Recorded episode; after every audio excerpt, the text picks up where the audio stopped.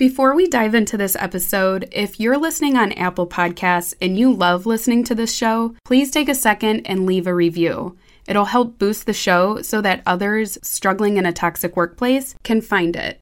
Thanks. I was working as a visual merchandiser, which is something that I love.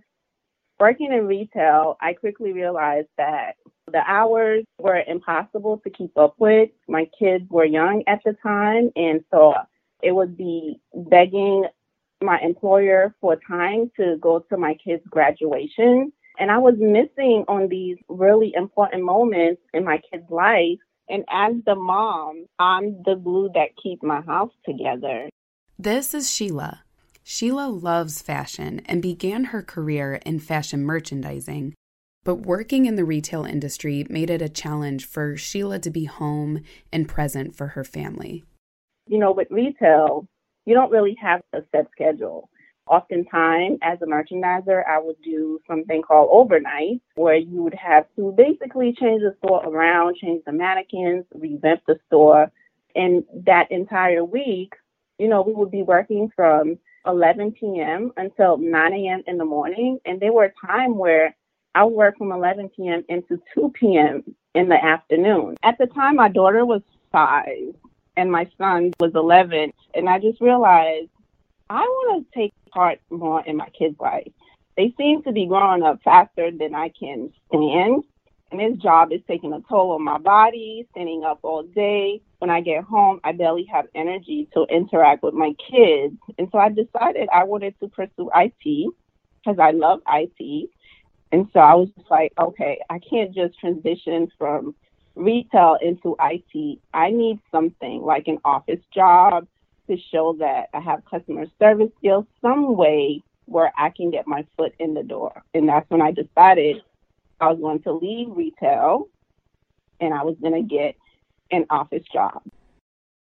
Leaving retail meant leaving behind Sheila's passion for fashion but her calling as a mother pushed her to make the decision to change career paths. An office job would allow her to be more present for her growing children, physically and mentally.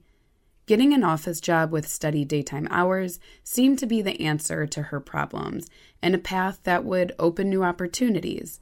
But the change would prove to be more challenging than expected as she entered into a toxic work environment that she could never have imagined. My name's Carly, and this is Toxic Workplace, a podcast that gives a platform to those who've survived highly toxic experiences only to come out with newfound wisdom and a renewed sense of self. A toxic workplace is more than just the daily grind. It's a soul crushing experience that will chip away at your sanity until you're about to lose your mind. It's an abusive relationship that's hard to leave and the longer you stay, the more you lose sight of who you set out to be.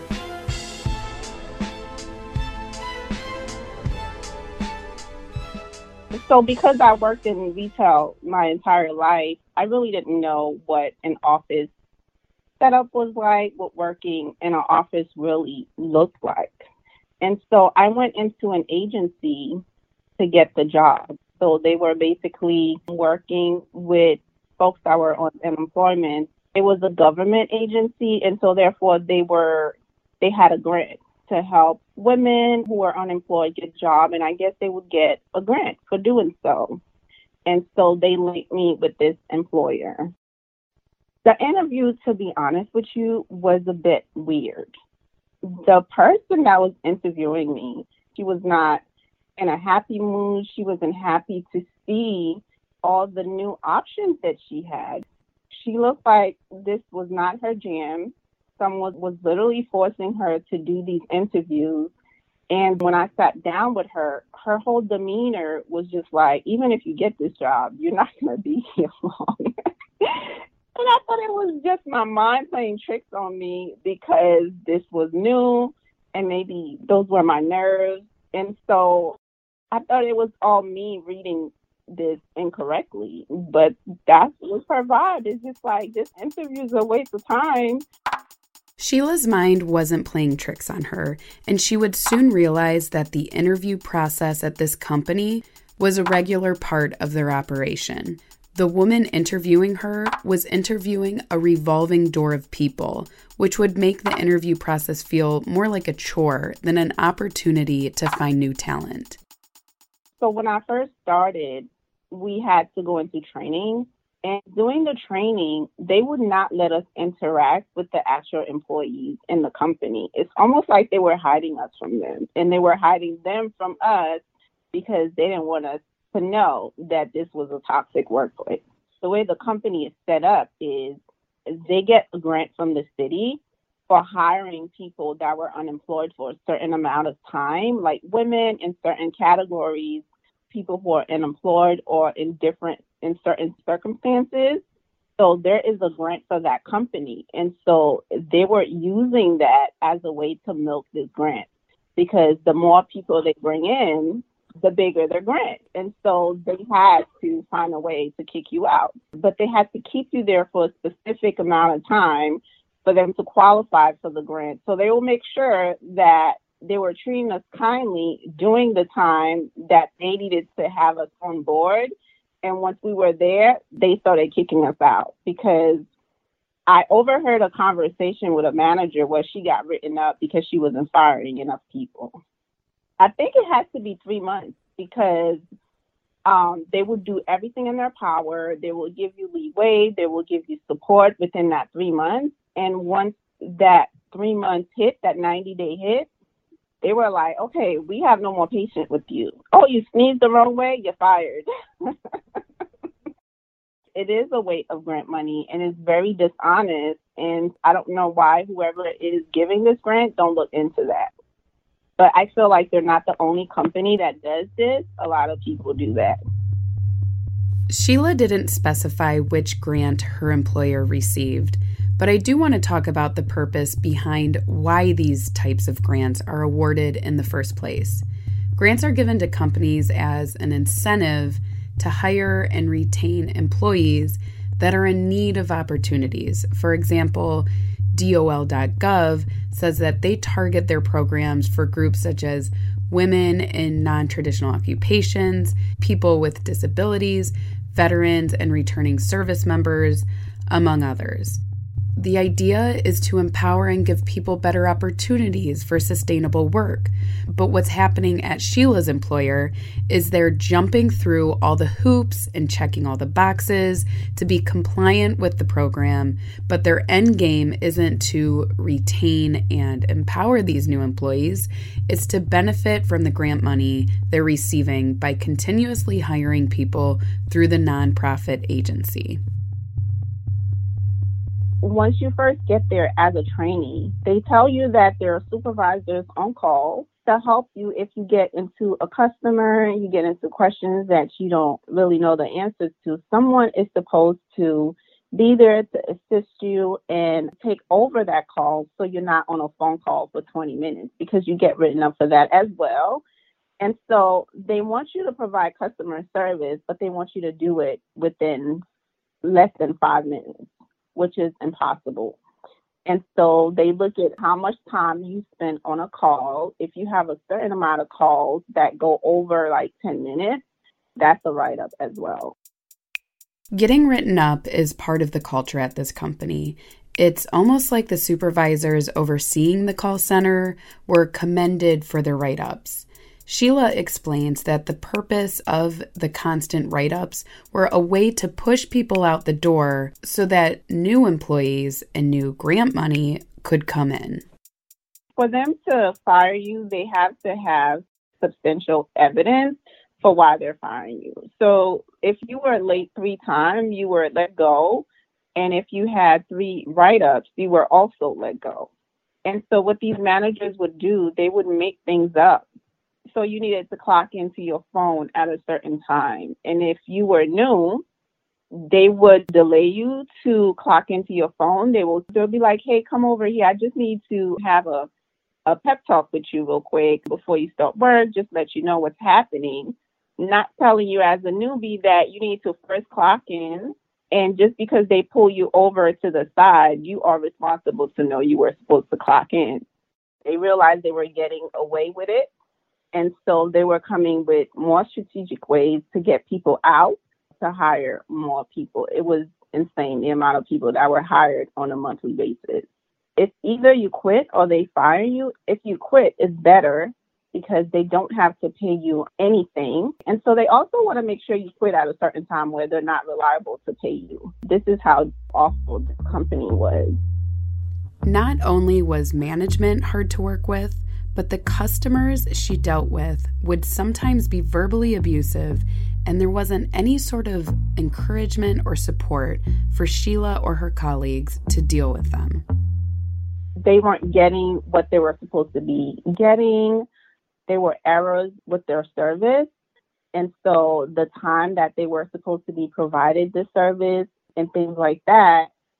And when we couldn't understand what they were saying because there are some glitches with their account or someone made a mistake in the way they set up the account, and we don't have access to that information because we're new, you're not allowed to make changes to customers' accounts. That's the management responsibility. And so, therefore, you on the line waiting for managers to pick up, and they hate their job already. They don't want to speak to these hostile customers, and these customers will so upset.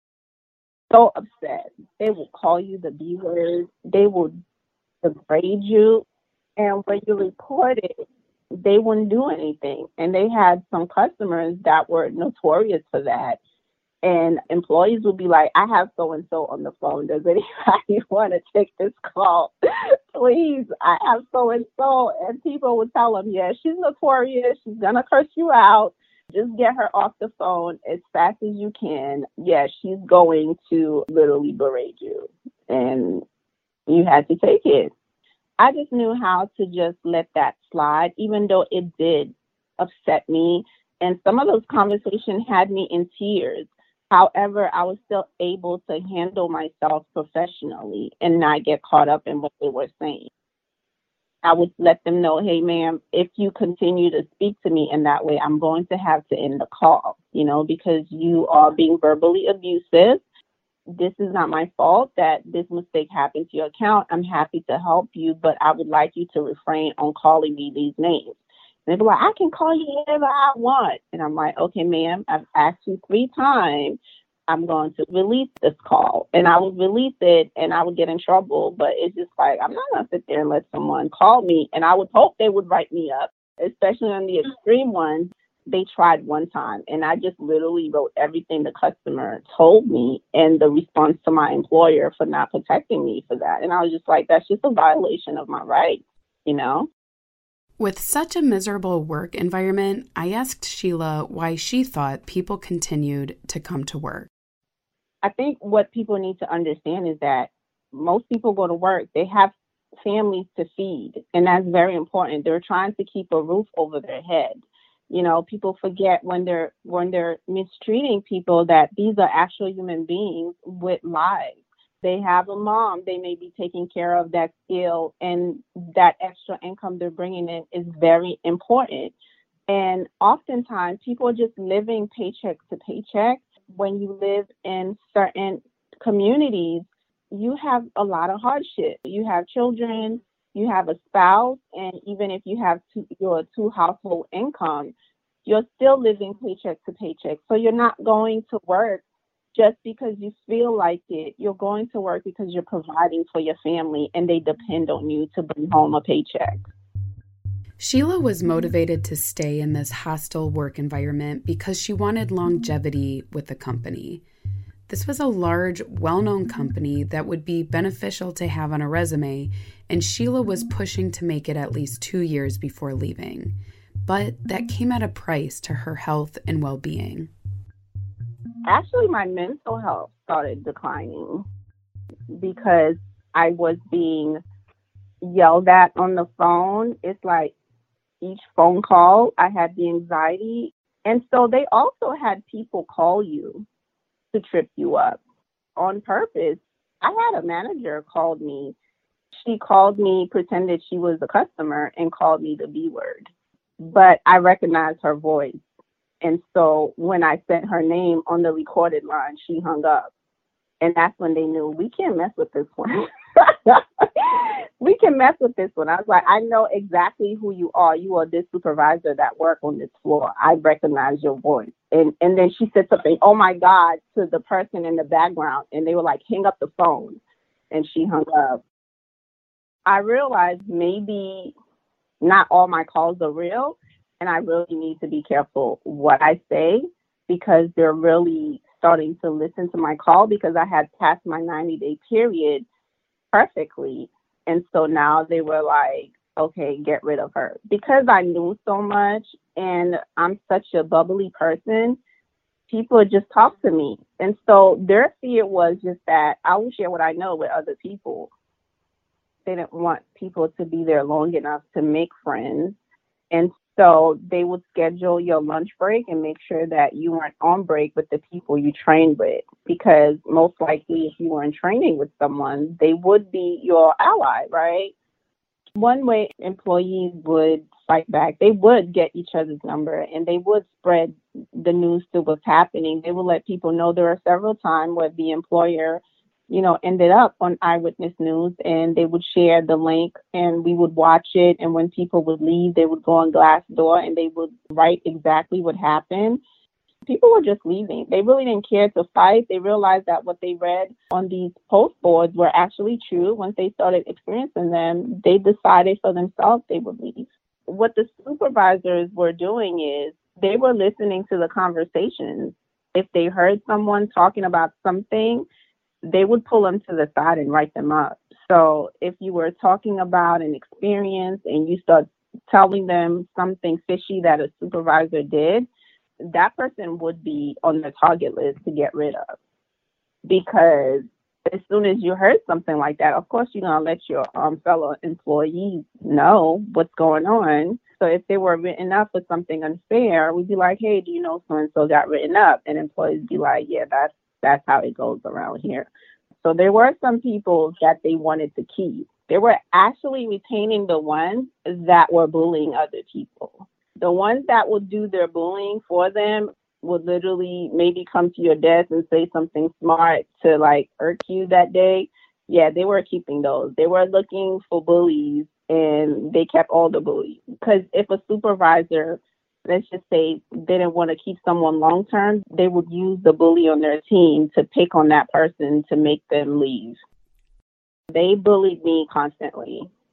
They bullied me constantly because my demeanor is really soft and gentle. Most people assume that I'm a sheep and I'm just gonna roll over and until they realize like even with my soft voice, I can speak up for myself. I had them on their toes, but they also had me stressed out. This place is driven based on fear mentality. Bullies generate fear and anxiety, and when people in charge are bullies, then only bullies have a chance of rising through the ranks and staying for the long haul. But there was more than just prank phone calls and meaningless write ups happening. One instance between a supervisor and Sheila's coworker would prove this place to be physically hostile. I have an experience that happened and it was surreal. I was sitting at my desk. I don't know if you ever watched The Office, but um, it's set up pretty much like that. And the supervisor would basically sit where the secretary is. And so she was having a conversation with someone all the way towards the back she said something in a very demeaning way, and it was a male. And we all know that there are certain insults men do not really take lightly to. And so he turned around and called her uh, the B word and said, You're a B. He turned around and whispered it, but she read his lips. And she said, Did you call me a B? And he ignored her. So she had a water bottle in her hand and she threw the water bottle at him. He got written up for her throwing the water bottle at him. I think they both got written up at this point. He ended up getting fired after that. But she threw the water bottle and it missed me by an inch. The cap wasn't even on there fully, so there was water all over the floor I don't know how this water bottle did not spill all over me, but it missed me by an inch. When she noticed the water bottle missed him, she picked up her trash can and threw it. I felt like I was in the twilight zone. I was on the phone with a customer. I knew that was my perfect opportunity. And I was like, you would not believe my supervisor just threw a trash can over my head. And the call got disconnected, and that trash literally missed me by an inch of my life. My heart has never beat so fast in my life. She's basically telling us, look, if you don't keep your head down and do your job over here, understand we get away with everything. She's basically showing us the supervisor and the managers that are there, they hold all the power. She got written up and she was highly upset as if her getting written up was not supposed to happen. But the reason why I think is because they knew I was going to say something. I was going to say something, and they needed proof that they had written her up because if they had to dispute what happened, they would need to, to show proof that they trying to protect me in some ways. So I went to the superintendent and I reported what happened. And I was just like, this is what happened and this is, you know, ridiculous. I almost got hit with a trash can. Can I leave this department because I feel like I'm in danger? And so they were like, no. They had me write a statement. I wrote my statement. And so I basically talked about how the environment was hostile. They never gave me any feedback, but at least I knew I had some really big proof that this company was shady. Sheila knew she had to keep her own logs and records as proof of accountability since she wasn't her supervisor's favorite. She was well past the 90 days that many new hires lasted, and she felt it was only a matter of time before they would try to take her down. And she wasn't wrong. I had gotten a three day suspension for something that had happened, but because I knew I was on the chopping block, I started taking notes. So basically, they said I wasn't at my desk taking phone calls for a certain amount of time, but I had a log of when I clocked in, and I had my log sheet showing proof that I was there at my desk when they claimed I wasn't there. So I got suspended. So I had a meeting with the union. I presented my proof that they were lying, and I never told them I had proof. I just wanted to have the meeting with the union. They agreed that they lied. They retracted their story and decided to retract their write up, but only decided to pay me back for two days but you put me on a three day suspension. You agreed that you were wrong, but then they refused to pay me the full three days.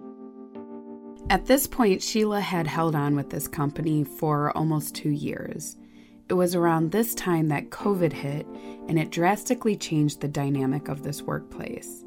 At first, the company was strict about employees continuing to come to work despite social distancing requirements. They had an essential need to continue to work, but the company didn't try to find ways to accommodate the employees and the needs of their families. They didn't allow the employees to work from home, and they were relentless on maintaining their write up mentality. So a lot of people started quitting, and when they realized that the people that they needed to retain was not going for it, that's when they started really stepping it up. They were making sure, like in departments where they wanted people to get fired, they were not complying with the social distancing law. They were like, you don't want this job bad enough. And so people were getting scared. The workplace got really toxic. People were catching literally fits at their desk. And it was just like, I can't believe I'm witnessing this. It was unreal. It was just like, people crying over the phone and trying to get through a phone call. And it got really heavy because at this point, schools were closing and they were demanding that employees show. And people just like, I don't have no one to watch my kids. And they were like, not all concerned. You need to be at work and you need to be on time. And so they didn't start taking that seriously until the city started offering if you do not have someone to watch your kids, you can stay home and the city will start paying you. And employees were like, peace out. and they were like, good day, have a good day, goodbye. And they were like, wait, wait, wait. Okay, so we're gonna formulate a plan so some of you guys can come back and we're gonna social distance. And that's when they started to comply a little bit and started really working into getting people to work at home because everyone was quitting at this point and they were panicking because they were not going to meet their quota. But as the news started getting out and employees started sharing information on how to leave and get paid, people were just willingly leaving. They just weren't showing up for work. But people were still calling because the type of people we service, we had to pick up the phone. The kind of industry it was, we were essential workers because of who we were working for in the city. And so we can let these folks go without the service we were providing them because it was detrimental to their health as well. And the company would be reliable if they did not provide that service. For the first time in their lives, their karma was coming because no one was willing to come work for them. Everyone was unemployment. So now they were scratching to get employees when before they were like, yeah, get rid of everybody. And now they were offering overtime, bringing people meal, three course meal while you were at work. Sheila stayed with this company through the chaos of COVID. Sadly, she experienced loss within her family due to the pandemic, and it was a very saddened and trying time in her life. Despite the loss and heartbreak, she continued to show up to the office. But in the end, it was a faulty desk chair that was the straw to break the camel's back, almost literally. They did not provide you with good furniture so you were sitting in uncomfortable chairs. And so um, one day I came into work, I was told to sit somewhere that was not my regular seat because we were social distancing. And so they were like, you have to be seated wherever they put you. Um, we have to spread you guys six feet apart, and there's not enough room. I sat on a chair, a hydraulic chair. It was broken and the chair literally collapsed with me and I damaged my back. I went home and that was my last day. I let them know, hey, this is what happened. I hurt my back. I called a supervisor and they told me I had to come in and write a note. I went to a chiropractor. At this time, we were only doing things remotely. And so I did like a remote checkup with a chiropractor, and they were like, there's no way you could go back to work. And so I went and wrote what happened because they were demanding that I do that. So the next day I went in, they were like, Well, you're not getting paid. But at this point, I was just like, I can't even come to work. Leaving this toxic workplace brought a wave of emotions to Sheila. Sometimes, when we finally remove ourselves from hostile situations, we can finally start to see things for what they really are. Being free from the hostility and anxiety that was attached to this job allowed her to find peace with the situation and the ability to move forward with forgiveness. I was really angry. I was angry, but the anger wasn't really helpful. It just put me in a really negative mindset, made me paranoid. My mood was all over the place. I was anxious, and it was just like, why am I carrying this anger with me? You know, just forgive them for what they did. It's not like I can undo what happened, but I'm not carrying these people in my heart for the rest of my life. I had a very good Buddhist friend who told me I needed to forgive these people, and I forgive them and claim my power back and let go of all that negativity I felt like I became a new person at that time. Something that I thought was literally going to kill me gave me a brand new life. I learned to trust on myself, and I learned that the darkness sometimes we go through is just to make us into brighter light. When something happens to you and you want to use it as a way to help someone else, you went through it for a reason. And if you could provide healing for someone, then the universe will repay you for helping someone avoid that situation or someone who's feeling lonely, feeling scared, and don't know what to do. You use your story to help someone else. And by doing that, you are securing good karma for yourself. And so that's why I do what I did. I decided I would use my story to help other people heal and avoid the mistake that I made. I had to go through a lot and take in a lot. I now shifted my perspective and decided that I deserve better. I should have never allowed myself to go through that. And now I know that I know what the signs are. So there's no way new Sheila will ever be at a company for not even a week if I notice all the signs. I'm out the door instantly. And so, in some ways, I feel like I learned a very important lesson. I know what to look for when I'm reading their job board posting and what to spot on Glassdoor. Not a thousand employees saying you suck and think that I'm going to go through this. Absolutely not. And so I've learned to keep myself safe from that, to be able to read into what a good company sound like because I went through a terrible one and be able to spot one when I read one. Knowing the signs of a toxic workplace from firsthand experience is a token of wisdom that comes at a high price. But if used correctly, its value will serve you tenfold as you manage your way through life. If you're in a toxic workplace or you've endured a toxic workplace, take the experience as a valuable lesson that'll serve you in the future. Sheila will never allow herself to fall victim of another work situation that compromises her peace of mind again. Remember, there's nothing worth the cost of your personal well being. Thanks for listening to Toxic Workplace. Do you have a toxic workplace story you'd like to share on the podcast? Go to toxicworkplacepodcast.com and click on Be a Guest. Your story will help others who are struggling with a similar situation. Remember that all names are changed in order to protect the privacy of the employee and the employer. Next time on Toxic Workplace. All I knew at the time was this is how you sell, whether it's ethical or not and the manager at the time was pushing us to do it and it was in a very manipulative way like if you don't do this you're going to get fired or we're going to find a way to fire you. This company is corporate america on steroids